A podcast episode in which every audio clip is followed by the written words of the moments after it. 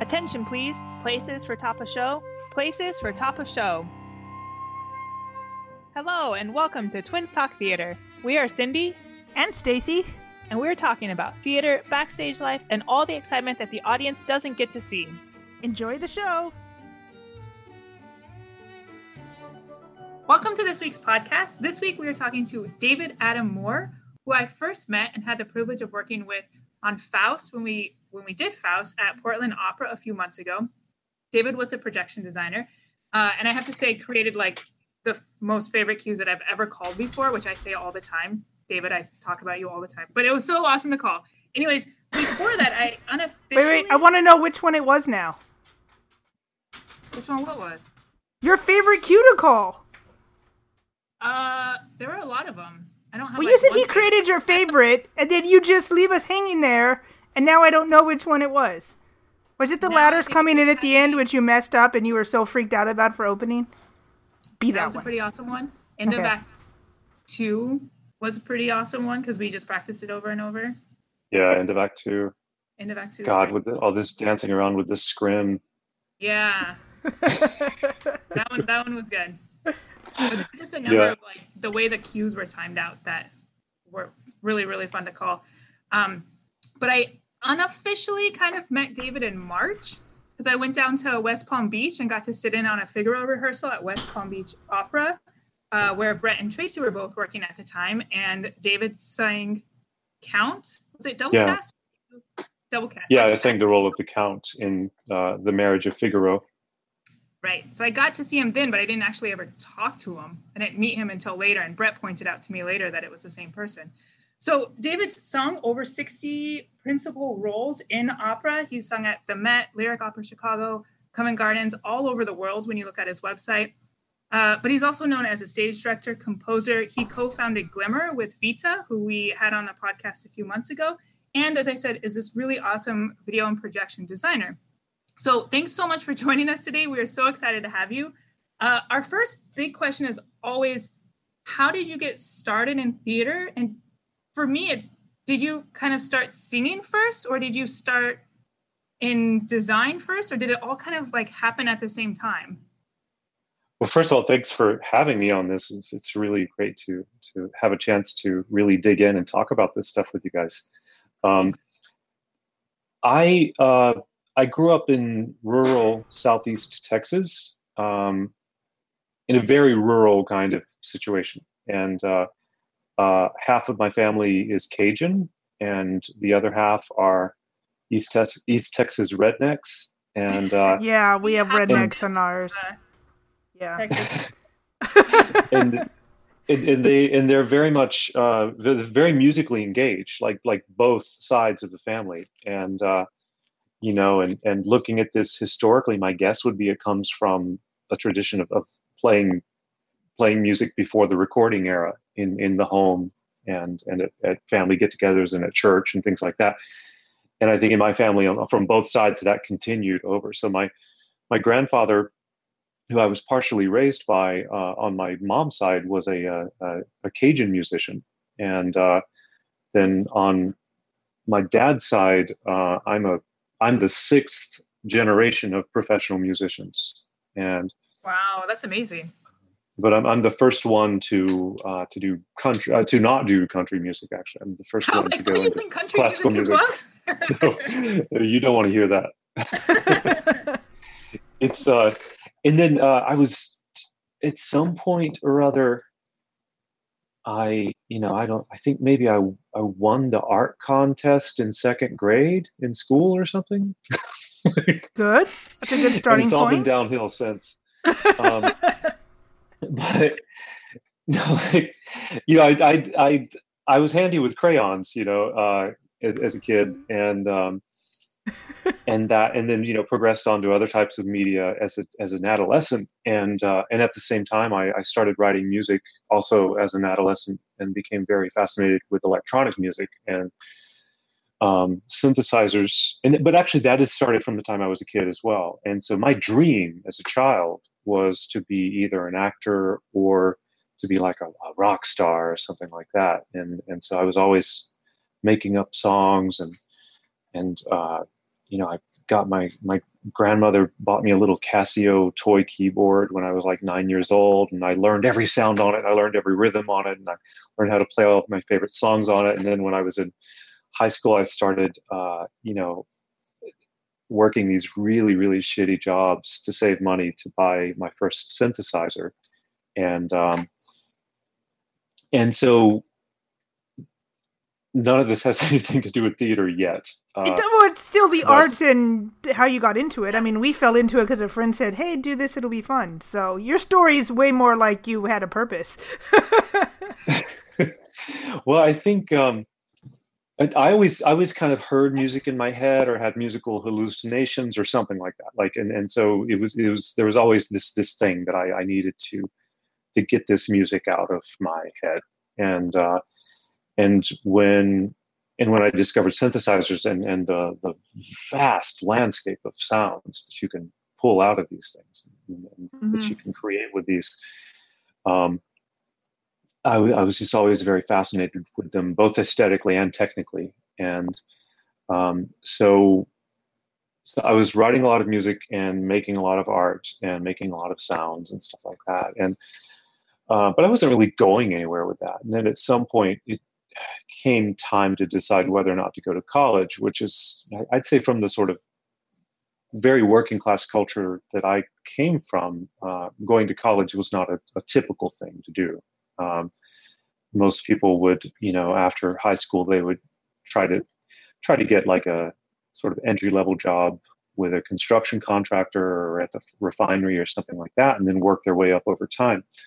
Um, but I decided kind of at the last minute that I wanted to go to college, and uh, and I was I was super into fundamentalist evangelical Christianity and going to church a lot, and uh, in churches down there especially, but but I'd say the fundamentalist evangelical churches in general, they're really great places for developing. Uh, like for amateurs to develop skills in music and theater um, because they don't have paid musicians or paid choirs or or anything like that. They don't host productions or anything like that. Like it, it's as DIY DIY as you can imagine. Mm-hmm. So um, and it's every Sunday started, and maybe every Wednesday. So it's a lot of performing practice time. Yeah, totally. And and a lot of and and it's you know you're in a very loving family of people, and so it's a community of people. If if you are kind of within their belief system and everything, you know, and, and so um, so it can be a very um, fertile ground, a very supportive environment, you know.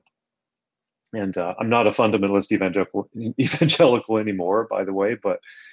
but I was wondering, when, most theater people aren't, but you know, everybody to their own. Yeah, exactly, exactly. And uh, so, um, where I'm leading with this is that I, I started singing a little bit in church because I could always kind of carry a tune. I was not I never thought of myself really as a singer because I, I, never really wanted to be the center of attention or anything like that. I, I, liked making my music and my art and stuff like that. And um, but at some point, I was asked to play the role of Jesus in the Easter play at church, and I think that was my kind stage debut. Big, kind of a big role. I was like, I was you get like to die and come back you know? to life. and it had a couple songs in it. Like I said, I could carry a tune all right, you know. And um and we're like talking it, to a guy who sings at the Met. He was like, you know, I could kind of carry a tune. Yeah, I don't want to well, be the center of attention or was, anything. You know? um, and so when I um, so yeah, I played Jesus, and then I decided that well, I guess I can sing a little, and um, so I I uh, entered the talent show singing a, a Depeche Mode song uh, that same year, a bit later, which I which a friend of mine and I had programmed on synthesizers. He was supposed to sing it first, and then he got sick the night before, and so in a pinch, I jumped in and sang it. And so the choir director for the high school, he came up to me immediately after the talent show, and he was like, "Oh, why aren't you in my choir? You've got a wonderful voice, you know." And so I, I was very flattered by this. So I and I was very interested in classical music. I was just discovering classical music at about age 16. So I, um, so I, I was like, would you guys sing classical music? And he was like, yeah, that's like all we sing basically. And, and so I was like, yeah, sign me up. So, so I joined choir my last year in high school, which was when I needed to make a decision about college, and I really didn't have many prospects at that point because I hadn't been aiming in any particular direction. And mm-hmm. my, my whole sort of intellectual awakening didn't happen until the very end of high school. So, um, my choir director, uh, again, he suggested that I um, audition for a scholarship, for a music scholarship at the local university uh, in Beaumont, Texas, Lamar University. And oh, so I think Beaumont. Our our dad grew up in Odessa. I don't think that's too oh, really? far yeah. from Beaumont. Yeah. Well, grew up. They traveled a lot. He was born in Odessa. The family still yeah. comes from Odessa. Nice. Odessa's like a solid six to eight hours from Beaumont. Oh, okay. That, then how do I know Beaumont? Yeah, yeah, way too big. Um, so, um, so yeah, uh, but you know, I mean, Texans, you know, there is there is kind of a distinctive Texan culture that I, I think we share in a way. Yes, um, they're very different than most ever the, every other state. yeah, there aren't. You, you know, you don't see Ohio-shaped belt buckles. um, or Ohio like size pieces of bread or yeah so um so I so I, I did I auditioned for this scholarship and I and I and I got kind of a modest like sort of a mid-level scholarship there but that was more money than I had otherwise to go to school at the time. And so that was my ticket to college. So I, I was like great you know? And then once I got in I started taking voice lessons. I started learning about the history of music. I started learning about uh, opera like what opera is. Um, yeah I don't imagine you get much of that in in Texas what's that? I don't imagine you got much of that growing up with a Cajun Texas family. No, not at all. And, and you know, I got a lot of I got a lot of musical education, and I got a lot of uh, musical exposure. I think, which is absolutely crucial to everything I do. Um, mm-hmm. And one of my favorite things is to sit and talk with my dad about music and how we experience music. You know, even though I'm I've got all this formal training and stuff, and he doesn't. But he's he's a superior musician to me. I absolutely stand by that because he's simply been doing it longer, and he's been he's a bass player and backup singer, and uh, well, he's a, he's a lead singer for his band, and he he was a back, backup singer for a, a, top ten country western band. Um, nice. For, um, I mean, he was a bass player and backup singer for a top ten country western act. Uh, an artist named Tracy Byrd um, who was charting for a solid 10 or 15 years or something in the uh, 90s and early 2000s. And now dad yeah, has his own sure. bands. Yeah, our parents have a few Tracy Byrd CDs. I oh, love, yeah? we, we grew up with country. I love country music. So. Oh, cool. Yeah. Yeah. Yeah. So dad toured with Tracy for, um, for quite a while. And, but dad is just such an amazing musician. I mean, he can play jazz and funk and, and everything. And so his, his musical sensibility is just something I, I admire, and I can hear it when he's playing a, a, James Taylor song or whatever. And so, you know, even if I'm singing some, you know, extremely difficult piece by, you know, Thomas Adès or or Peter Eötvös or somebody like that, for me to get to the level of musicality, musical sensitivity that my dad achieves on a normal basis is for me that's that's really an aspiration. Um, even though the music itself is simpler if you're looking at the structure and mechanics of, of the music itself. Um, so so when I like feels it, the way that he can internalize yeah, it. Yeah, exactly. It's it's the way that he feels it. It's it's the way the way he works the inner subtleties of the rhythm, uh-huh. the way he phrases, um, and you know the way he works with different timbres within his instrument. Mm-hmm. Uh, he's he's a master you know, and and so and uh, and my grandpa was also a very accomplished musician, and um, so yeah, I think growing up watching people make music made me uh, maybe a bit more fearless about that than I would have been if I had come to it from a totally different uh, background, and even though it's a different type of music that I'm in, but but yes, I mean, one of the first things I learned about when I got to college was about John Cage and Luigi Dallapiccola and Luciano Berio and and uh, and and about the operas of Wagner. And, oh, and so I, I, very quickly added composition as my major and um, and so I ended up studying composition formally for two years and uh, and and that's that's how I the story goes on and on, but but that's that's how I got into theater, basically. That's really really cool. So did you graduate with a composition major? Because you said you did it for two years, or did you? Yeah. So I was at Lamar University in Beaumont, Texas, for two years, and um, I got fantastic theory training there and and good composition training. I, had a, I was lucky; I had a very very good composition teacher, and uh, and good training in terms of the structure of the voice and, and vocal pedagogy. And there was a series of textbooks that my vocal pedagogy teacher used that were written by um, a man named Je- uh, Richard Miller, who taught at Oberlin Conservatory. And mm. he did a lot of uh, pioneering work um, in breaking down what opera singers do in terms of the acoustics and physiology of it and and really linking the teaching of vocal technique to the actual acoustics and physiology um, of the operatic singing voice and he uh, and so he wrote a series of he wrote actually several different books and and I, I read these books just voraciously and, and, and was very fascinated by them and so I wanted to meet this guy and and I found out that he was going to be teaching a workshop in Dallas, which was about five hours from my my hometown. And so I worked at Little Caesars one summer to, uh, to save up the money to make that trip up to Dallas and meet him at the workshop. And uh, and so I did, and I badgered the poor guy with questions, just just because I, you know, at the time I thought that was like the only time I'd ever get to meet somebody who who had found that fascinating, you know, mm-hmm. and. Um, and so and and the thing and i'd been studying his books very carefully for two years and just learning how to sing for the first time and all that and so um so yeah and and i sang for him some in the master classes there and uh, i don't think he was particularly blown away by my singing for where it was at the time. I think he, he thought i had an instrument but um but what he i think what he liked was the the barrage of questions that I was assaulting him with, and he um, and so at some point I told him that I wanted to change schools, that I wanted to go to a more performance oriented school, and uh, and he told me that if I if I could get into Oberlin, um, that he would be happy to give me a spot in his studio.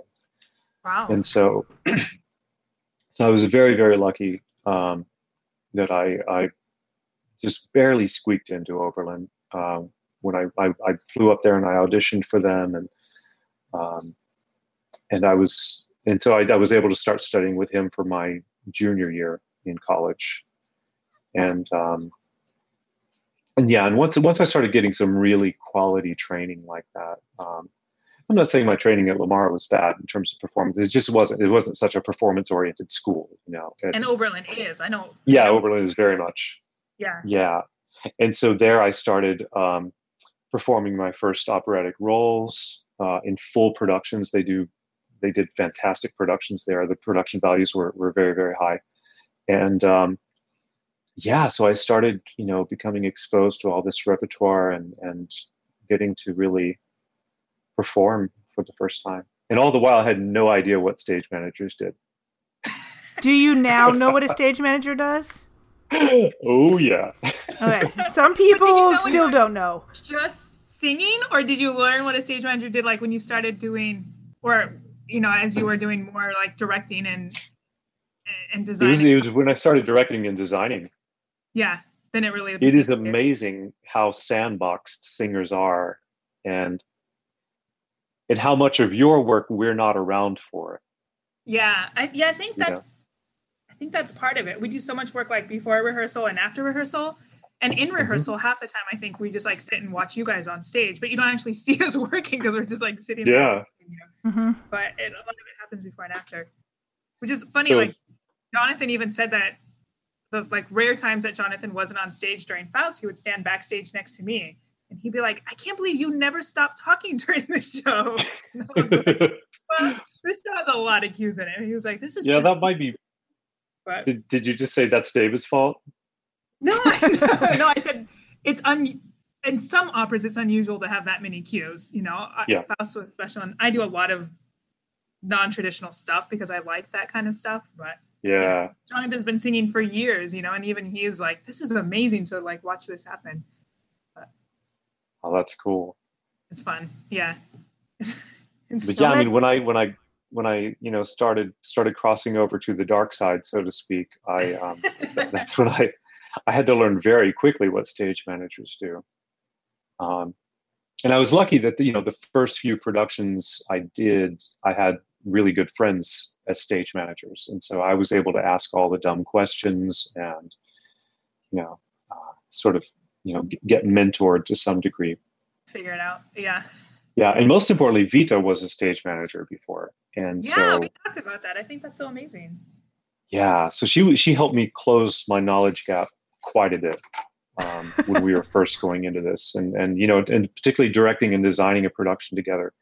Um, she's really good about making it all very stage manager ready, very stage manager mm-hmm. friendly. Like that's even before we meet with the stage managers that's that's something that she's always very cognizant of i mean it, faust and it may be because it had already been produced but, but it was so friendly like the scene changes you could tell the scene changes were all thought of in advance and the way mm-hmm. that everything went together was thought of in the design process yeah you know, there's, there's, some Which shows you get rare. to and it, it looks gorgeous and all of a sudden you're like but i have no idea where this is going to go backstage or how the scene change is going to work or how we're going to mm-hmm. do it in this amount of time, you know, and you could just tell that it was designed with everything in mind and it just kind of would work, which makes yeah. so much easier and, and a lot more fun to well, together. That's great. I, I think we have Rachel Tobias to thank for that largely. Um, she was in, she was in Chicago. Yeah. Yeah. In manager. Chicago.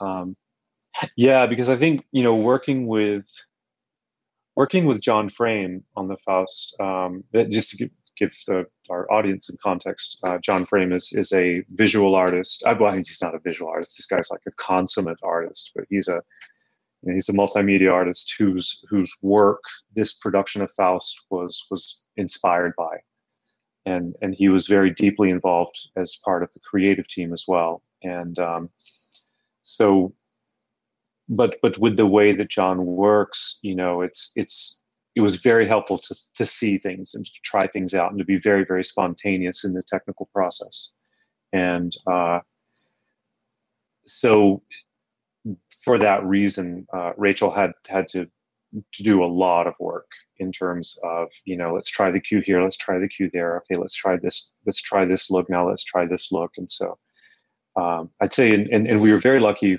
that Lyric Opera of Chicago gave us a pre-tech period before our actual tech, and wow, um, during yeah, so during that pre-tech, we were able to to workshop things the way we would if we were doing a gallery installation or something like that. So during the cue to cues, we were able to start getting really creative. I, I had a station um, at my tech table that um, it drove the lighting director crazy because I, I had so much gear there. but well, it didn't drive him crazy, but he he was he was kind of marveling at, at how much stuff I had, and uh, you know, with multiple monitors and several different computers and things like that. But I used the hell out of it because during that process, I had I was building and rendering video on the fly, just like bam, bam, bam, um, as as we came up with new ideas uh, as part of the creative team. So so by the time it got to Portland, you know that that was all mostly fixed. Although we we did make a lot of alterations in tech. Right, but for the with the amount of cues that there were in scene changes, yeah, I would say at least eighty five percent of it was there, and it yeah. was just editing some of it. You know, so like all the big stuff was kind of figured out. And the fact yeah. that we spent 30 minutes working on one you know, six measure cueing sequence was such a gift because so many times in tech you just don't have time to to focus on those individual things because you're trying to get the bigger picture. Yeah. So to have the bigger picture done and to do um, minute work like that was something that I hadn't experienced since grad school. I think you know where you actually have mm. the luxury of like three weeks of tech, but yeah, oh, it's like we have three days. Do what you can. Mm. Go. Yeah. So yeah. I've... So talking about rendering, what I, I actually don't even know what program did you use or do you have a preferred program for for projections? Do you use Watchout or do you use it's another one that starts with an I that I can't remember. QLab, uh, I don't know what starts with an I. Oh. Isadora, yeah, those are the yeah. two I'm aware of. It depends on what I'm using it for. Um, if it's a really big, high stakes production um, with an, with proper budget for a programmer, et cetera, et cetera, then I like to use D3. Um, which which is now called Disguise. Uh, Disguise. That's they've actually changed their name. Um, I don't think I know that one. But that's the one we used in Faust. Um, and you know, it's not as it's not as easy to kind of get one's hands on as uh, as as the other program, some of the other programs, because of you know the way it's priced, and it comes with specific hardware servers that you have to um, lease or or purchase with it, which are very expensive, which are often as expensive as the projectors themselves, mm-hmm. and uh, to lease at least. So you know, there's a bit of overhead with all that, but it's totally worth it because what you end up doing is saving a lot of time in tech uh, because it, it's so intelligently organized as a program. Um, but but also you have to like you know D3 programmers are, are specialists, you know, and so um, there are a handful of people running around the country making their their livings as D3, just programming this one program, you know. And so so in that sort of context, like with Faust, then then I like to use D3. Um, if it's more of a gallery st- situation or a like a performance installation or something that where I've got more time in the space, or if I'm actually behind the computers myself and I'm programming myself and and I have the ability to make changes in real time, that I like to use uh, VDMX and MadMapper um, in combination with one another. VDMX is to actually um, manipulate the video content and in some cases generate new video content. Um, it kind of work. It's kind of like Adobe After Effects for VJs. It's it's like Adobe After Effects but in real time. So you're doing special effects on video in real time.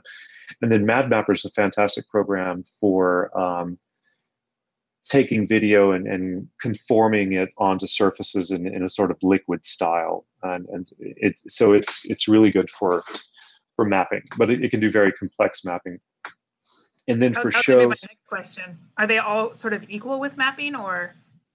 No not at all. And, and they map in totally different ways um, which makes you know sort of the programming them um, you kind of have to put your head in different universes when you're programming one or programming the other. And the other, uh, probably my go to program for productions that are not as large scale as Faust or not as large as big budget as Faust, but still need to be very timeline based and very, very cue friendly is um, Millumin, uh, M I L L U M I N. It's a uh, it's a software made uh, in it's developed in Paris, and the team that runs it is, is out of Paris, and uh, is fantastic because it, it offers uh, wonderful mapping capability, um, some fairly robust uh, basic image manipulation capability, uh, and its timeline structure is just fantastic. Like its timeline and layering um, uh, capabilities are are really really strong, and so that's why I, I particularly like that for cueing. And so we tend to use that in most Glimmer shows, and, and in any show in which I'm performing, that's the one that gets used because then I can hand it off to somebody. I can I can build it all myself. I can do all the programming and then hand it off to an operator, and uh, and it can be very very simple. So you went to school to study singing and music and all that. How did you learn mm-hmm. mapping and video editing and projections and all that? Just see to your pants, figure it out. Yeah, um, yeah. I, Obviously, doesn't everyone? I uh, no, I mean, I, I uh, it was my, you know, once once my once my singing career got to a point where, um, you know, things were kind of rolling along, and and I was I had enough gigs to make a living, and and you know, I would have a little spare time after rehearsal every day, I, I would usually go home and either write music uh, and, and or do sound design type stuff. Um, it, well, that's what I did for a long time actually, and, and I was even DJing for a while, and uh, so was, I always I always had this sort of you know synthetic music world that I could engross myself in. Um, to sort of it, it, it, it would be good to sort of clean all the opera out of my head because you know I needed I'd been you know singing or studying you know for at least eight to ten hours on any given day as a performer. And then you know just to go to sleep at night like I need something else to kind of push that out. And mm-hmm. so that these these lines don't keep circling in my head. So mm-hmm. I think that's I would, why I like uh, country so much. It's like kind of as opposite as I can get from country a little bit you know? And yeah. so it it's a good yeah distraction from listening to opera all day long. Yeah. Yeah that that's that's and, and so it served that purpose but also was a was a creative outlet which was very important for me because i felt like to to be a good performer i always had to have this this sort of um you know I don't know, a little e- evil twin, you know, inside me to to nice go and do something that's completely different. Um, and so, at a certain point in the in the sort of like around the 2008 to 2010 era, uh, computers started getting faster and much more like laptops became much more capable of, of dealing with video. And so I sort of just very gradually started um, incorporating video in the music work that I was doing. And, uh, and I was very fascinated with that. And, and the thing was, the whole time, like for the first, you know, eight or so years of my singing career, I was I was traveling around with like you know a painting kit or like you know X-Acto knives and glue stick or I was always making some sort of visual art. Um, but I, I couldn't really settle on a medium because I was on the road all the time. And it had to be something really small, really portable. And then when I started working with video, I was like, well, hell, this is just like what I'm doing with sound. It's completely plastic, it's completely um, flexible and versatile, and, and it's capable of, of you know, it, it gives you the capability to, to build massive worlds and, uh, and, and to build things that no one's ever seen before you know yeah. you're not working you can take pixels and just build them from the ground up and if you don't like something it's super easy to change it you know if you know the tools. And so so the uh, the possibilities that this offered aesthetically just blew my mind. And so that's what got me into video so in terms of how did i you know gain the technical skill that i needed to i, I just I, I got very obsessive about uh, doing lots of online software courses. And you know, I would wake every, wake up every morning, and, and 30 minutes every morning, I would do software lessons um, on you know whatever software I was interested in at the time.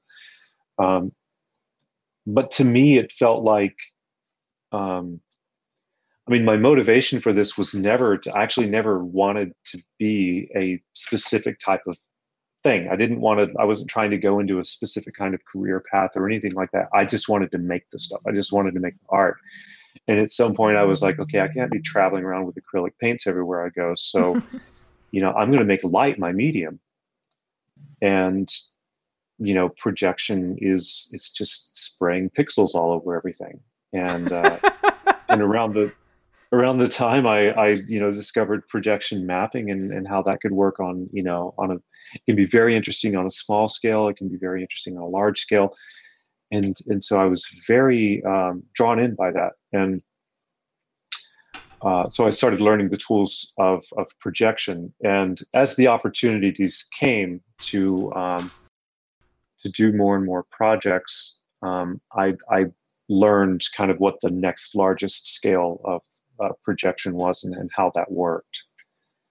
And um, until finally, I was doing things, you know, the size of Faust, and um, you know, working with these these really big refrigerator-sized projectors, and you know, hopefully, I'll, I'll do some some architectural projection projects or something, you know, next, and work with banks and banks of projectors. I, I think I, uh, that would be interesting a group that I've worked with in Binghamton is actually this weekend. It'll be, be anyways, it's the weekend of the 8th and 9th, I think, of September. So the mm-hmm. podcast will come out after it. but it's a projection arts thing in Binghamton. And the first year Yeah. was- they did three three buildings. The, the year I did it was uh, four buildings, and this year they're doing I think five buildings, and one of them is uh, inside, and they're mapping the entire inside of a church. And so Oh, they keep beautiful. sending me these pictures, and They, it looks when I super did- amazing. Oh my! I, I wish I could like get out of rehearsal and go up there this weekend, but it's a four-hour drive, and I have rehearsals like until eleven o'clock Saturday night. but but the, I know all the teams, and so they keep sending me pictures. And to think like two years ago when we were mapping these buildings, we were using like two projectors on a building, Yeah. and they're all sending me pictures now where they have like eighteen projectors on one building, and it's just completely amazing to me. And I was like, where did you do this?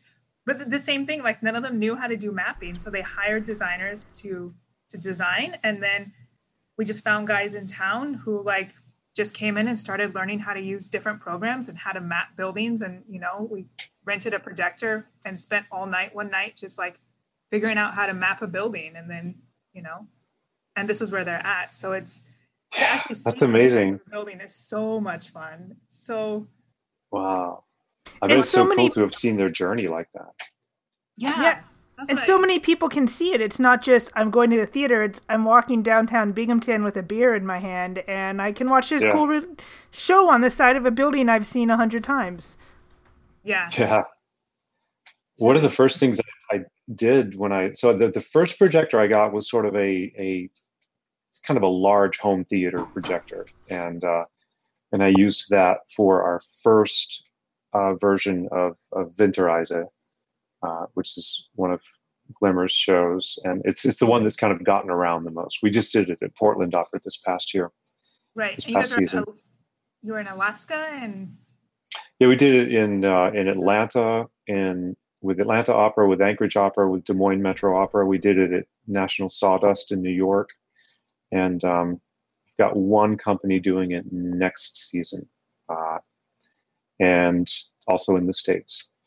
And um, but for the first version of that, um, there was a community college that had asked me to come sing a recital, and I was like, "Well, I want to try out Winterreise for the first time." So I said, "Can I do Winterreise?" They said, "Yes." I said, "Well, is the theater some like would would you guys maybe have the resources to do um, some projections I, or to rent a project to rent rent a projection screen and set up a tur- a surtitle screen?" And I told him what all it would take, and uh, and I said, I can do all the projection content and I can supply the projector if you guys can make the screen happen. Um, and so they did that. And I did a very simple setup. I was just sitting with a music stand singing it while all of these, these 24 tracks, video tracks I'd made for the songs were playing on a, on a rear uh, projection screen. And, and I made it simple like that because it was my first time to, to Mhm. use any of this stuff, you know, and I had to kind of figure it all out over the course of a summer while I was singing in Japan. And um, and around the same time, but but once I got so I bought that projector for that production, but then once we did that production, which Vita wasn't involved in, um, I was like, damn, what else can this thing do? And so Vita and I got a, uh, a, a s- we uh, were part of a group of artists who were renting a, a large, large studio in Greenpoint, Brooklyn at the time, and uh, and we had collaborated with them just the year before. Uh, Vita as a designer and me as a composer, and um, so various people who had worked on that project with the dance company with us, they were renting this studio as well with us, and and we were sharing the space, and so we started doing projects with each other, and that's how Glimmer was initially born. that's so that's really cool Good my, job. my, my friend and, Andrew Nolan is here. He's a he's an amazing bass baritone uh, Is he who's, amazing? who's based in uh, Germany. Hi. Uh, hi This is Stacy and Cindy. hi, Stacy and Cindy. This is Cindy. That's Stacy. hi Yeah, Uh, we're Nice to meet twins. Don't worry, you don't have to tell us apart. and uh, yeah, actually, he was involved. He's been involved in quite a few of our projects as Glimmer, um, and uh, he's done everything from sort of photography assistant work to like um, he's modeled in some of them. Like there's a, a clip in Winterreise is his feet. How did you He forget was- that? What's that? I was asking him, how did he forget such exciting work as feet modeling? I don't know. In, a- in a de- long day of modeling, who knows which things they'll keep? He was, he was a, he was a vocal acoustics consultant on uh, our last project. Um, um, not Death Throes of the Gorgeous Machine, Dark, Dark, No, Dark Book of Dreams. Um, because that involved a lot of electro electroacoustic work. So uh, we had uh, the we had the voice being balanced with electronics, and uh, so yeah. But um, I just wanted to introduce you guys to him real quick. Hello, nice to meet you. Um, so so yeah, so we started working in this this studio with um, the folks from the who were involved also with the dance company. Um, which was called Choreo Teatro, um, which was an, another kind of collective. But out of that collective formed um, Glimmer, and um, and we were doing really interesting sort of small scale projects um, with that, that involved a lot of uh, very intricate projection mapping. Like you know, I was doing things like mapping onto ribbons and. Uh, Oh Oh, wow! wow. No, don't say the same working things on I a Very small, hyper detailed scale like that. What's that? Twin said the same thing I said at the same time. Told her to stop.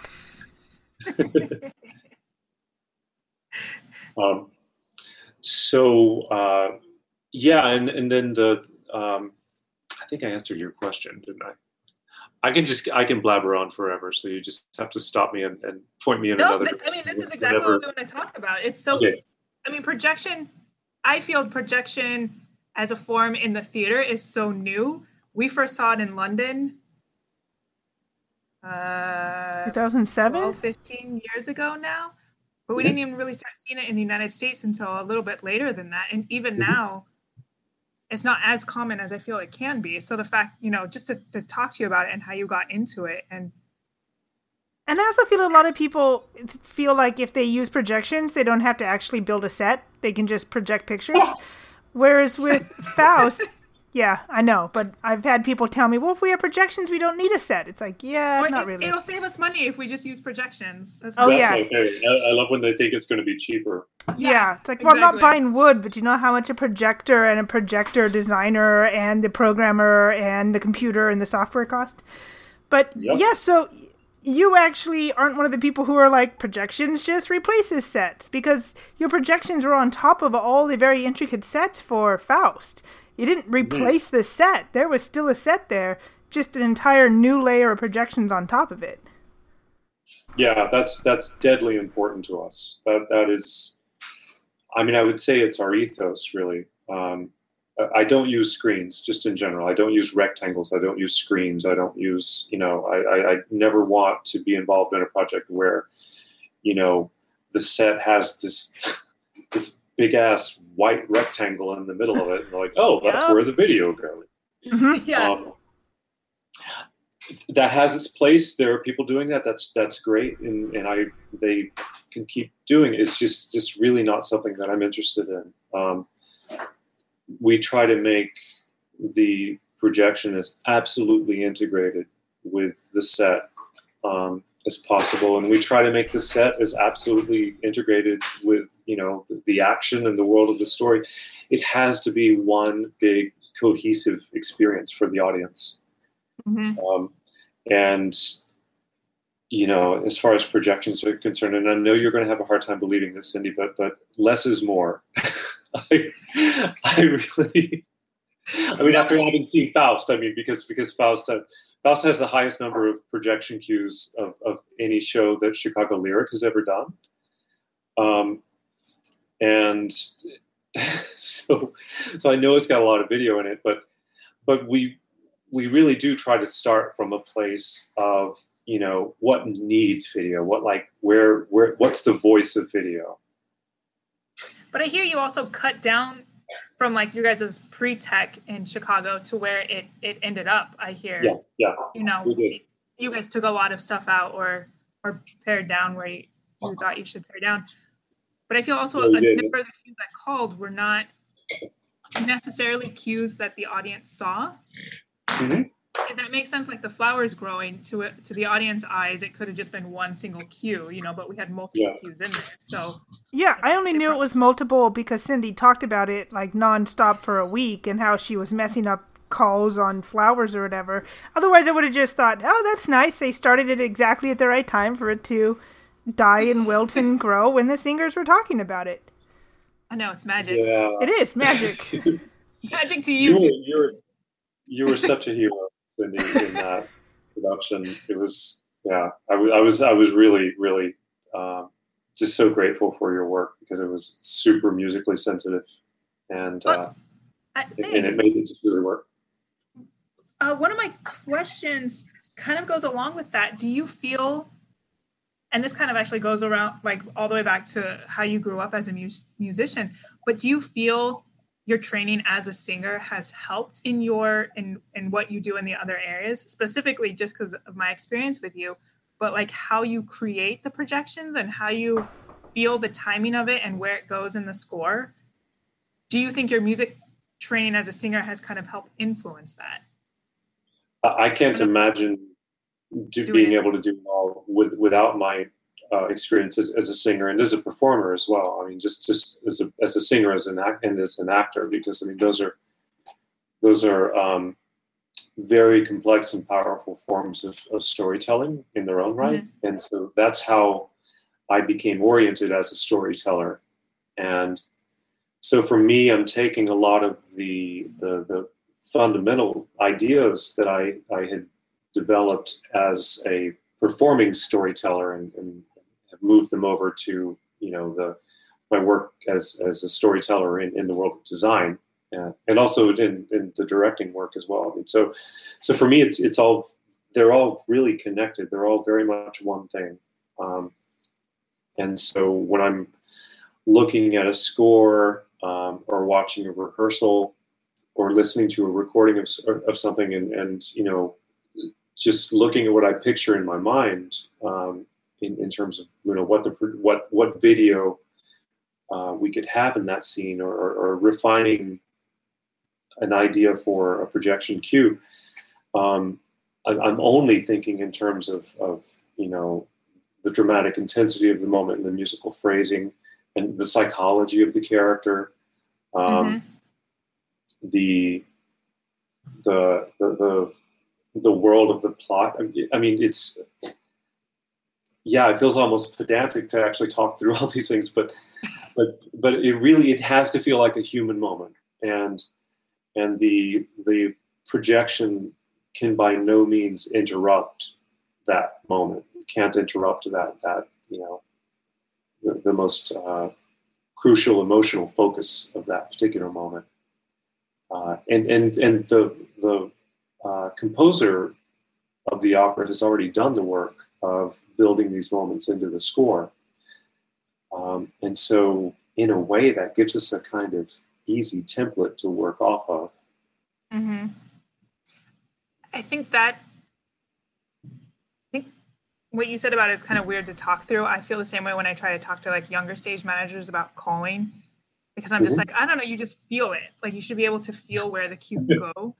Um, Yeah, not I everyone guess gets it's not that. always the case, but if you do know a show really well and if it's cued really well, um, and I think this was my favorite part of Faust is just you can just kind of feel where the cues go because they just kind of happen naturally with the music. And Oh, good. you know, I, I obviously I, I watch the score and I count beats when I need to, you know, but I think when it flows really well, then it just kind of like all goes together. Like you said, it's not two separate things. So Yeah. To me, I can always kind of tell when, and usually it's a lighting designer because that's, you know, primarily who I work with, but you can always tell when they have a music background and when they don't necessarily have a music background just because of like Mm, how they place their cues and how they time their cues. So I Yeah. love working with other musicians uh, because I feel like we just hear the music the same and we feel where the where the changes need to happen at the same time. If that kind of makes sense. yeah. So it's it's, it's, it's such a wonderful feeling for me. So it must be exciting for the designers. Yeah, definitely, and, and I, I, appreciate that you recognize that and, and, and, make that very much your your artistic mission as as a stage manager. You, yeah, you have. I feel you have to know the show just as well as everybody else. So, like, when yeah, or better to do a show, I'll get the CD or a recording or whatever I can get my hands on and just listen to it for weeks. You know, yeah. before I even open the score, uh, just so that I can feel it. Yeah.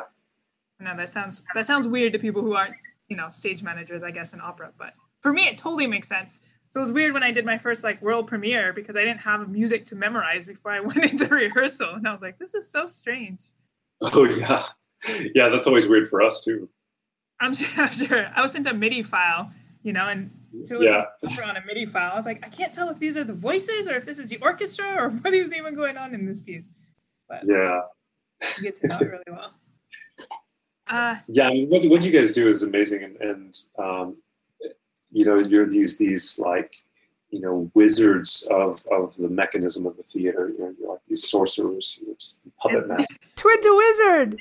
Excellent. Good job, Twid. I felt like that too because that that calling station had like so many different buttons and things that I had to push and all of the the cue lights and yeah, I did. yeah. Like I like when they're old and they look like they look like uh, like a, a, console. They look like the supercomputer from an old superhero car- cartoon. You're trying to take off you know, in Star Trek or something. What's that? Cindy's trying to fly a ship in Star Trek or the yeah, TARDIS fully. or something. Nobody knows what those switches do. She just keeps flipping them. Exactly. Makes me feel better. yeah. Theater my my okay wait i have one more question before stacy makes me ask the last question but yeah. Mm-hmm. how do you balance going back and forth between being a singer and and doing all these other projects because if you're, you're on not, the road as a singer yeah and you're not just singing at like the local house. You're at the met like kind of big shows. Like how do you decide what to do when or is it just when contracts come? Um i've i've it's definitely not when contracts come. Um i've it, it's yeah i mean it's it's been tricky in many ways because um, what i've learned over the past few years because things have really been kind of heating up for me in, in, the past few years on, on both fronts and, and i've gotten more and more opportunities and um, and a bit of attention here and there and, and it's it's been um, yeah i mean it's been exciting of course but but also um, I've I've had to do a bit of trial and error, you know, and learn things like like for instance for the the Winterreise, which at first I was doing, I was basically leading the the, technical team for that. I was I was leading it. And I realized that by the time we got through tech, I realized this is actually back in Anchorage. By the time we got through tech, my voice was shot because I was talking all day. And then I have to go and sing a 70 minute long um, epic song cycle, which is that's just you, right? Yeah, that's just me singing yeah. for 70 minutes straight, no breaks, and it's considered one of the most technically challenging song cycles in in the canon. Um, and so I learned very quickly that you know I have to have somebody else run the technical end of, of the production mm-hmm. during Winterreise. Um, and and it's a little weird sometimes because it makes it look like it makes me feel like a slacker sometimes you know because i i'll have to you know tell the the director of production that well i've just got to be a singer that day you know and uh, you know i can come in and, and tool around with the cues for an hour or so before the rehearsal but you know if it's like a major dress rehearsal or something like that like i've just got to be a singer all day. Yeah. And and kind of chill and rest my voice and get my head right. And it's, it's a very different sort of work. It's a very different sort of mentality because as a singer, we, we work in shorter spurts, but the shorter spurts are, it's, it's almost like being a race driver or an athlete or something like that. You know, you can't train like, you know, for 12 hours and then go do the race. You know, there's, um, when you're on, you're you're firing on all cylinders, and you know the, the degree of real time multitasking you have to do is it, it, I don't really know of any other uh, discipline that involves that many layers of things that you have to pay attention to at once. And uh, and so yeah that has to be that takes a lot of energy and you need to be super well rested and super concentrated for that. Um, whereas the work of a director and designer and i'd say stage manager as, as well from what i've seen. Uh, just working on the production end the work tends to be um, much more it tends to happen over a much longer period of time but it's but the, the out the energy output per minute is not quite as high as it is uh, for singing because singing is so physical as well you know? Right because you're using um, muscles yeah. yeah so so the thing so what i've had to learn how to do and, and i you know i think i've finally kind of gotten the balance but in terms of executing the work itself um, i've had to go very carefully over my calendar and look at every singing job and say okay well we'll be in this phase of rehearsal during you know these two weeks. You know so say if we're in staging you know is is so in the first two days of staging if my character's uh, entrances until the second act. And in those first two days i can schedule more production meetings or teleconferences and things like that. Um, but then once we get into you know the second act or whatever and so then i'm going to have to you know i'm only going to have a few days a few hours a day to do more quiet work. And um, so I have to I have to pace it all out like that. Now, in terms of just working that much, I'm totally happy to do that because it because I get bored very easily, and it's it's just nice to uh, be able to go and do something different after I've been singing all day, and and it's also great to go and sing the next morning after I've been you know planning a production the night before, and. Right. Um, so I, I, just I love I, I, I love the art form of opera so much. Just just for, for what it is. And, and I'm so happy to and excited to be uh, engaged in the making of it that it's it just makes it feel um, it makes me feel better. It makes me feel like I'm I'm really um, firing on all cylinders, you know, to to actually be involved in it in, in different ways. Uh, as, as far as the practical scheduling of that is concerned, um, I've got two agents and one for singing and one for you know directing and designing. And i just make sure that they each have uh, as as parts of my calendar get filled in i make sure that they both have the information. And um,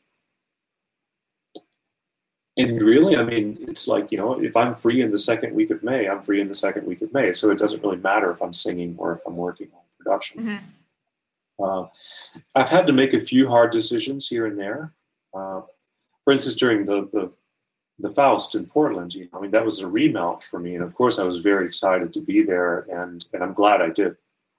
But in order to do that, I had to give up a. Um, there was an opera company about the size of Portland that had asked me to go do a one man show that that I had designed with Vita, and um, and and I had to give that up in order to you know to, to do this Faust because I, I, just I really needed to be there with the creative team you know during Faust. Yeah. But that was a that was a hard decision to make. Um, I think I had to give up three different singing jobs for that for, for that that Portland Faust. You know. Oh, and uh, Tony really likes you. He gave him so much extra work for that. So what's that? Man, you must really like it. You gave up so much extra work for for one show. Well, I, it was just I, it was an important it, was an important obligation. I mean, because I think you know at, at Chicago we'd gotten the, the show um, up to a certain point for that theater, and and yeah, I just I really needed to be there, and it also was just the nature of the way that creative team worked. Um, I needed to be there with the creative team because we had worked on the Faust in such an integrated way and mm-hmm. it would have been really weird. I mean, I, am sure you you would agree from having been there. Like it would have been really weird yeah. if I wasn't there. Yeah. And so, but you know, to give up um, a one man show that I had designed and and would perform, you know, both both in a both financially and you know artistically, you know, that was a tricky thing to to have to say no to because you know when you say no to something like that, you never know if it's going to come back around. You know. Yeah. Um, and so yeah, that but so that's that's the main thing. I've been having to be very strategic about what I say no to. And for instance, this coming season is very singing heavy, and um, so I'm going to be uh, looking for you know interesting opportunities to do directing and design type stuff. Um, but but another thing I've learned is is that and, and Vita has learned too. We're we're keeping little chunks of our schedule open, um, which once again we do by saying no to things for the most part. Um, but but we're keeping little chunks here and there open to work on glimmer things to actually develop glimmer projects because we over the past two or three years especially our, our schedule has gotten so chock full that we didn't have time to actually develop anything new on the glimmer front. Well, I, I, say that we, we did we did one new project last year which we were very very excited about. Um, but it, it, was the book of dreams project that i was just telling you that, that andy was involved with um, which is an electroacoustic sound reactive um, journey uh, that we did at National Sawdust in New York, and uh, we'll very likely do it somewhere else soon. But there was a lot of sort of strategizing and organizational work, and then a lot of creative work on, on new projects that, that we need to have, you know, just some pockets of time to do. Yeah, you have to kind of like schedule your own stuff. Or yeah, like and, in the calendar. Yeah, this is this is when I'm going to have time to do something new yeah and it takes a lot of uh, discipline and it take and you have to accept mm-hmm. a bit of risk to do that as a freelancer you know because i mean this especially you know opera is a nonprofit art form. And so for the scale of work we do and for the level of skill it takes you know the, the pay just isn't as much across the board as it would be if, if it were in a, in a for-profit context let's say. And, and so um, so yeah you you know, it, it's it, there's always, and I think for people in, at any career level, I don't know if it ever changes. There's always a sense a sense of like unease of saying no to things because you know you never know when when something you know you never know if, if something's going to come around for whatever the next empty spot in your calendar is. Um, so, so much of kind of faith. Yeah, and so much of theater, performing arts, opera is who you know, and so you want to meet and get out to as many people as possible. Because yeah. if you stay quiet for too long, then everyone forgets who you are and you lose jobs and yeah. things like that. But then sometimes you're like, I just can't focus. I need like a day or two to to relax. and you still have to schedule yeah. all those in. Yeah, and it's weird, you know, because sometimes you have to choose between. And I, think, well, I know singers are in this situation too. I, yeah, as a singer, director, or designer, like you, you have to make hard decisions sometimes between um, putting time and energy into your actual work so that the quality of your work is, is going to be what it needs to be uh, and putting time into kind of being with people and networking you know it's yeah that that that, that becomes a, a very tricky sort of situation sometimes yeah, um, the networking and marketing and finding the next job is basically a full time job. Then you have to do the job you're yeah. doing, but you're always looking for the next job. Yeah. And then when you have vacation, you just feel like you're constantly looking for the next job during vacation. exactly. Yeah.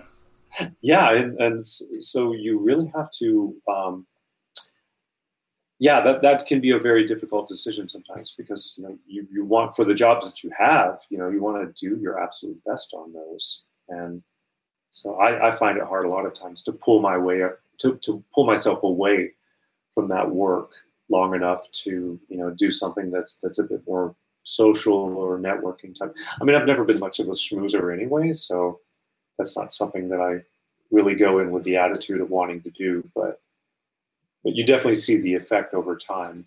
You know, when you're when you're simply connected with people and they know what you're doing mm-hmm. and, and what you have to offer. Um, right. I think those are but, ones. Yeah, but also because singing is an athletic um, pursuit. It's an athletic discipline. Um, we're athletes of, of the larynx, basically. we're, we're you know athletes of the voice. So um, because of that, like I've, I've told my agent, my singing agent, I, I said, look, as long as my butt is up on a stage at least every other month, um, performing, you know, I, I'm good. But I would never want to go more than two months without publicly performing.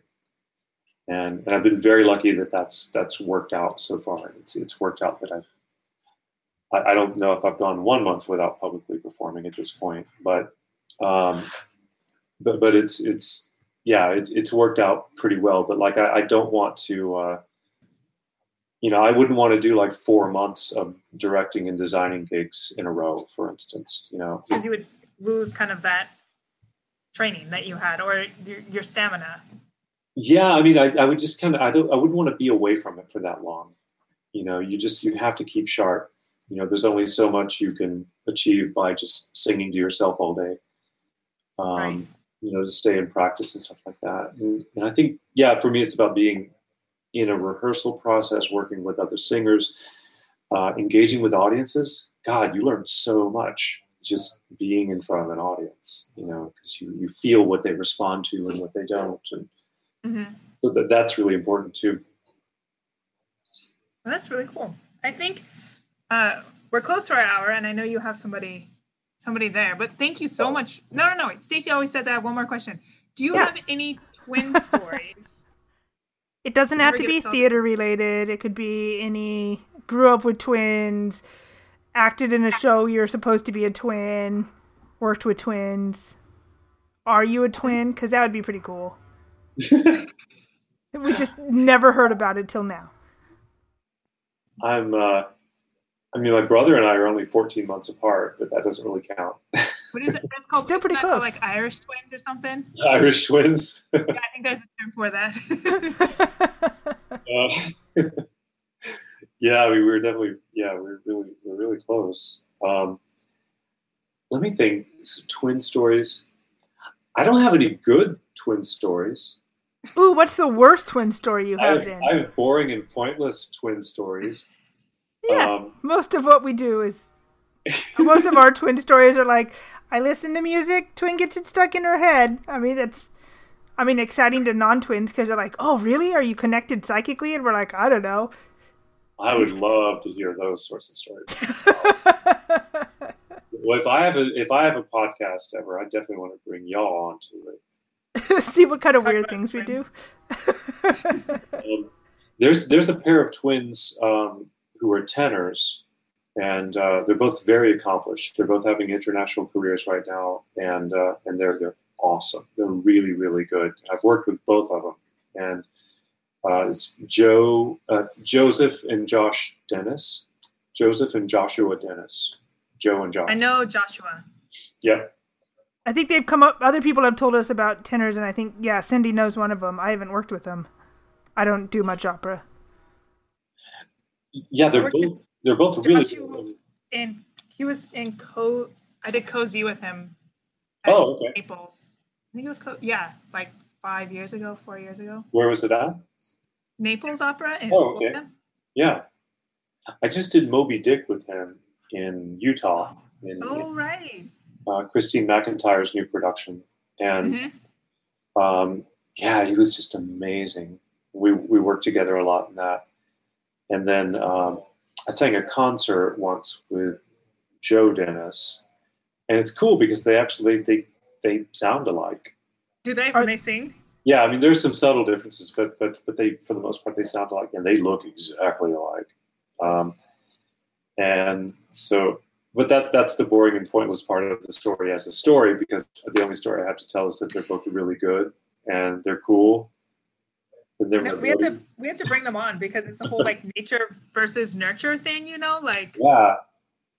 Oh, Yeah, you we- have to bring them on to this like podcast. are you meant that's to be that's so appropriate. Because you guys are twins, you're identical twins. So is it like were you born to do this? Because to me that would be more of a, you know, nature aspect of the the twins research that so many people do. But then, Yeah. like we we did a podcast with uh, the Linux twins, and they both do. They're backstage. They do hair, wig, makeup. They do performance stuff. But the podcast went quickly from theater to twin stories, and it was just, oh, do you do this? Do you do that? Do you have twins in your family? Do you get asked these questions? Because it's just for us, it's in our generation and before, twins weren't as common. Now with birth control and and all kinds of medical things, there seem to be a lot more twins. But we grew up not knowing any twins, so when we meet twins, we're just so fascinated by another set of twins that we want to ask them all the questions we're used to people asking us because we want to know if it's normal. Wow. because we don't have anyone else to ask about it. Yeah. Wow, that's really interesting. I man, well now I've got all kinds of questions for you two. Go Were ahead, you let's ever see if there's any new ones. Were, were you ever involved in any studies? No. Have you ever participated in any scientific studies or anything like that? No, we we I mean, I have a psychology minor and so like I've done a lot of research my like done a lot of reading on different research, but we've never heard of a study where we had the opportunity to go join one or Yeah. like one that was close by. Um, Yeah. I think we totally would be willing to do it if we, you know, found out about it or if somebody reached out to us, we would totally do it. Yeah, because it's it's an interesting thing to have, because I we're identical, and fraternal runs in a lot of families. It runs in my husband's family. Uh, you know the genetics behind it that the woman produces two eggs, but identical twins are are anomalies. There's no rhyme or reason. For some reason, the egg and sperm split into two within one to eight days after being fertilized. There's Whoa. no known genetics for it. It doesn't run in the family. They don't know why it happened. Sometimes that second gets reabsorbed into the first. Sometimes it doesn't make it. Sometimes it's just it happens. so so it's very interesting how those affect just us growing up or living or you know because at one point for even a day or two we were the same. Hmm and so somehow that split. It's an interesting thing. Did have you ever did you ever develop your own language as kids? yeah apparently we didn't speak to adult uh, anybody until we were past two years old because we could talk to each other. So we didn't have to talk to anybody parents- else. Yeah, we had no, we really had no need to talk to anybody else because we could just communicate with each other. And you know, parents just will naturally feed kids, but like we just had no need to communicate with anybody else. yeah So, I mean, and even today, like she'll. What was it? The last show you had at Teatro Nuovo. Uh, she. I was texting her at the same time she was texting somebody else, and the text both said, "I can't focus." And so as soon as I texted her to say I can't focus, and she was saying I can't focus, then I had to stop thinking so that she could focus. I was And in then once she went to bed, I could refocus because there's only so many brain waves. yeah. And who knows if that's real or just in our head, but it worked. She focused much better, and around 10 o'clock my time at night, I could focus great because she'd gone to bed. Amazing. Yeah, just think of all the trouble you could cause if you had a twin and both of you were running around singing, directing, designing. designing. Oh, that'd be a Vita always likes to say that because we're both Geminis, that we're never bored because there are four of us. There you go. You- And multiple personalities everywhere. yeah. um, and, and and Vita Vita changes her hair every few months or something like that, like quite drastically. So, so for me, it always feels like I'm with this new person. if only it was just hair. oh, you're the one with the black stripe in the front of her head now. Okay, cool. Do you get advance notice, or does she just show up and she looks different? Well, usually we're apart when it happens. so, So- she just shows up. Yeah, because we're apart most of the time. You know, I, I'm on the road typically nine months a year, and I, I'd say she's on the road six to eight months a year, something like that. You know, if you put it all in total, and and you know, we're often working independently of one another and working separately. You know, so so we've, I mean, we've out of all the years we've been together, we've probably been on, only actually been together for a few of them by this point. Uh, I say that about my husband too. Like when I go home after this contract, it'll be about seven months since I left. You know, so I'm like, it's. I mean, I'll like I've seen him a few weekends here and there, but that's about it between contracts. And so, you know, I'm like, we've been married, we've been together almost ten years, but when you actually calculate like how many days I'm home, it's been probably like four years out of the ten Yeah. years. Just Yeah. When people ask where Cindy lives, I'm like, well, technically she lives in Brooklyn, but she only spends like a third of her time in Brooklyn, if even. She's usually not Actually, you there. lived in Brooklyn. I yeah, I do live in Brooklyn. I'm in uh, Bay Ridge. In where at? Bay In Bay Ridge Ridge? down by the Oh, cool. Yeah, yeah. We're we're just we're up the road in Park Slope. Yeah, pretty If close. all three of you are ever in the city at the same time, you should hang out. Yeah, likely. I think we're more likely to, to meet one another in Pensacola or something. Yeah. yeah. On Well, I, met all of you by driving up to Portland, so that's probably And just as are you- reasonable.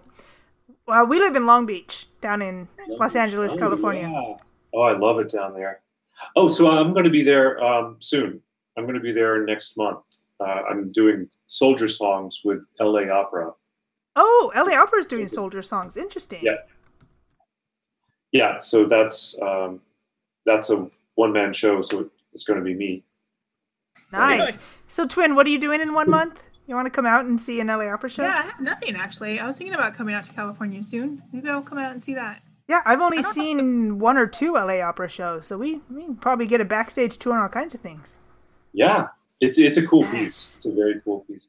Unfortunately, our our, our production schedule is just like crammed to get like every like I don't I don't get a dark day or anything like that. So um, I'm not going to have any time outside of the production, unfortunately. But it would be great to see y'all there if it's something that you can make.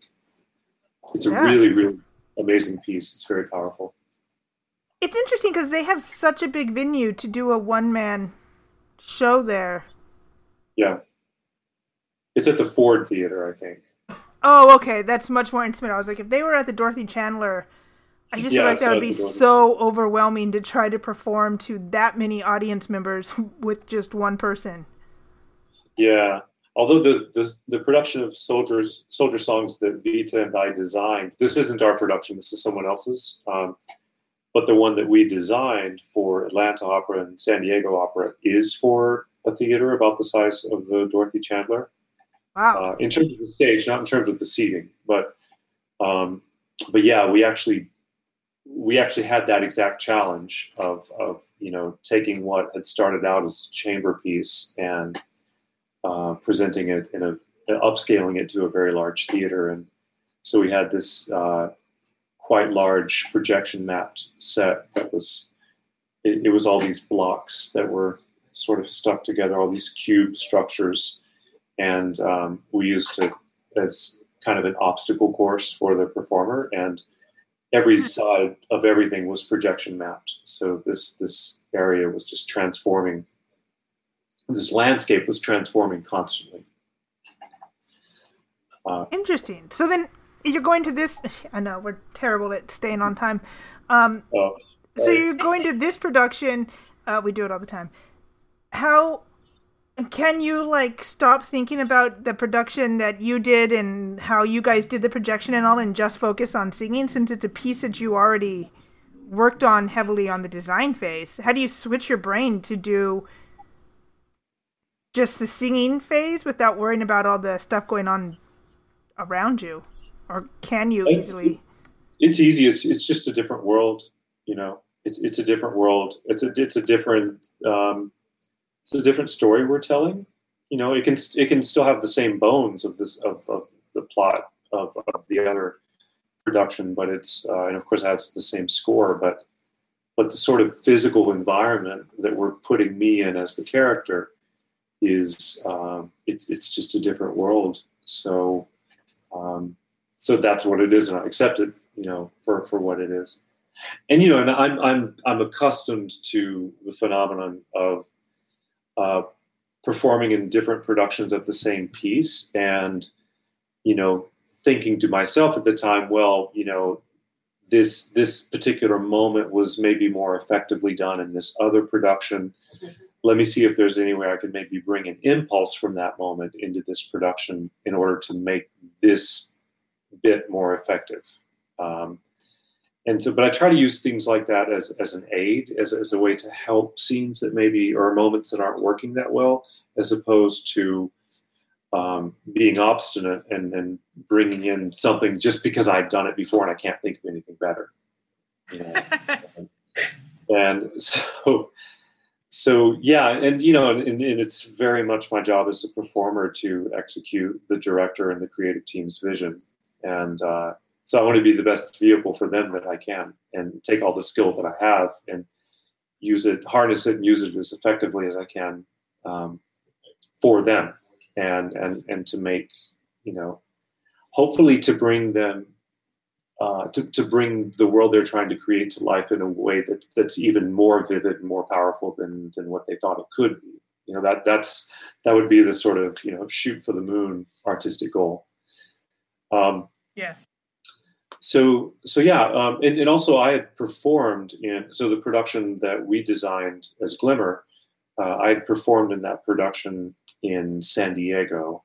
In Atlanta, another performer did it, um, and that was our first time mounting it. So I was I was very happy. It was I was uh, you know I, I don't cast myself in anything ultimately, but you know I was uh, I was not interested at all in performing that one. I I only wanted to concentrate on the design because Vita and I designed the sets, costumes, and video all together um, in in that particular production and that was enough. You didn't need to add a fourth fourth thing to yeah. I was I was so happy not to be up there singing. just, well, and I, I did the world premiere of that piece, and I recorded it um, before I designed it. So um, I, I, was, you know, very, the piece was very close to my heart. I was very familiar with it.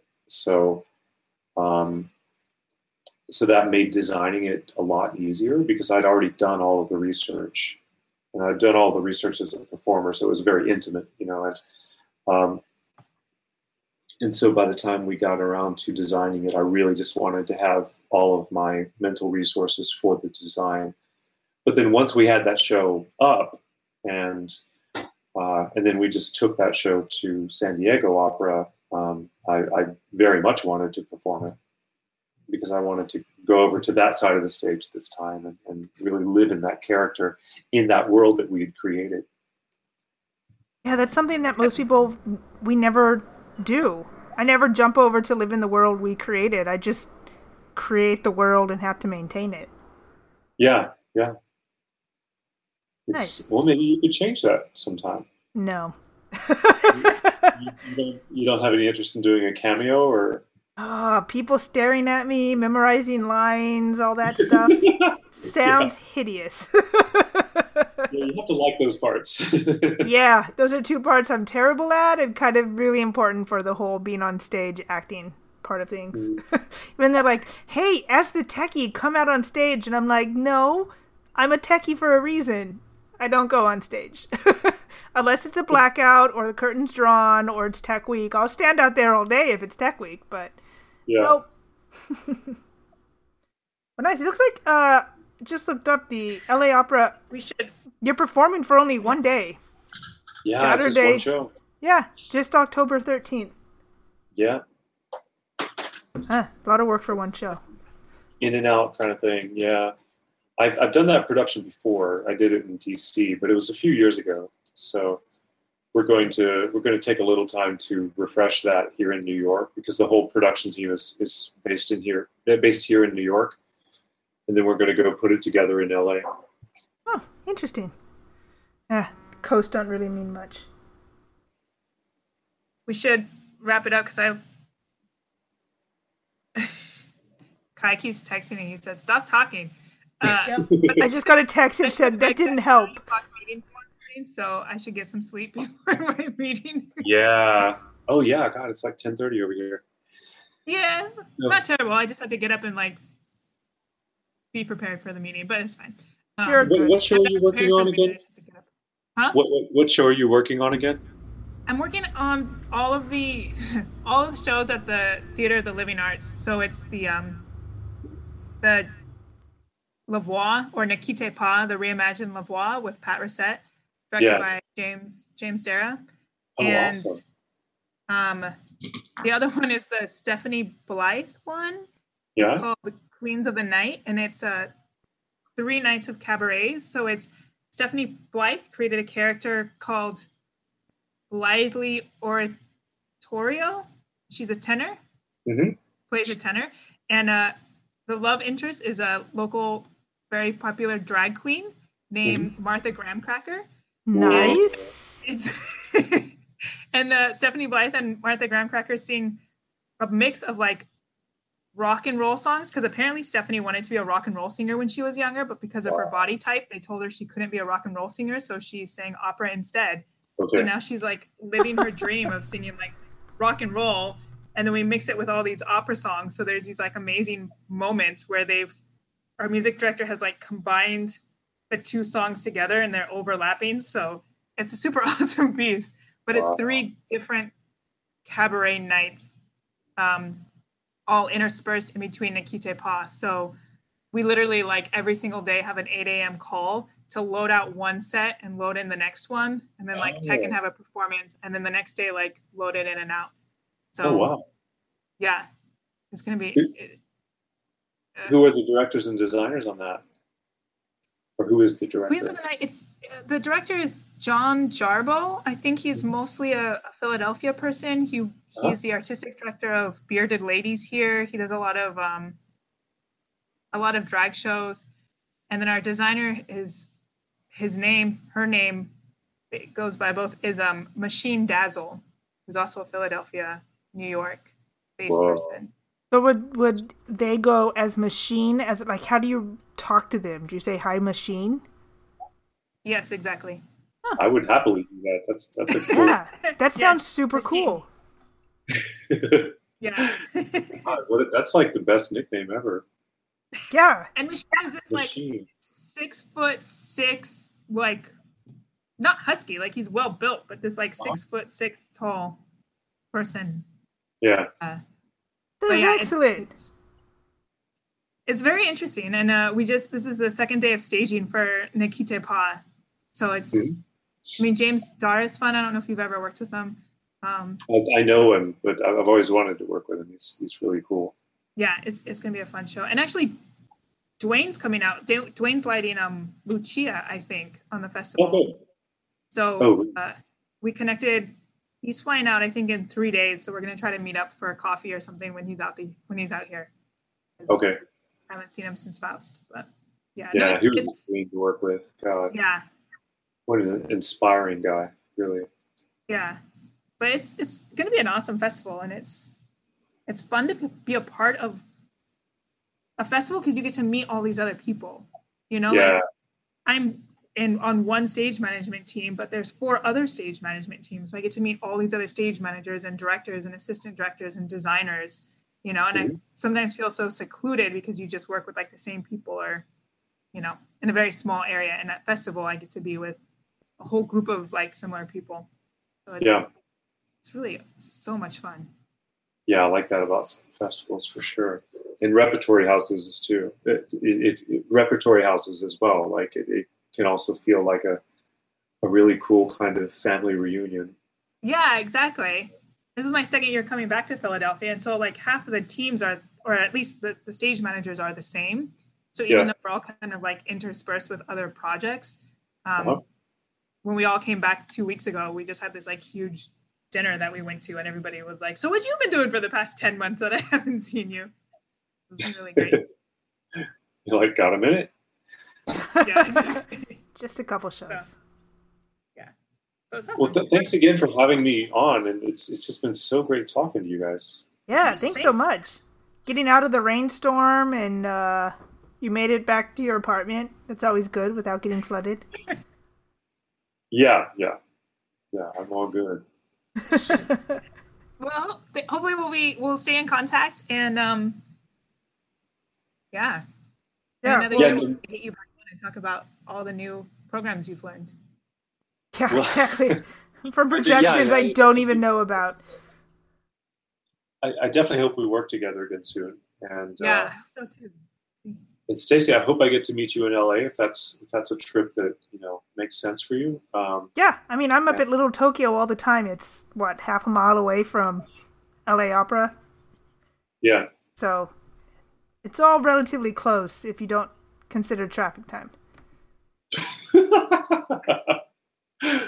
yeah. which is all anyone considers in LA, right? Exactly. I'm like, well, technically, I live 20 miles away from downtown, but it'll take at least an hour to get there. Yeah. Because Yeah. there's no good time to drive in LA. Okay, excellent. Well, thank you so much. Uh, yeah. Thanks. Say hi to Vita whenever you see her again.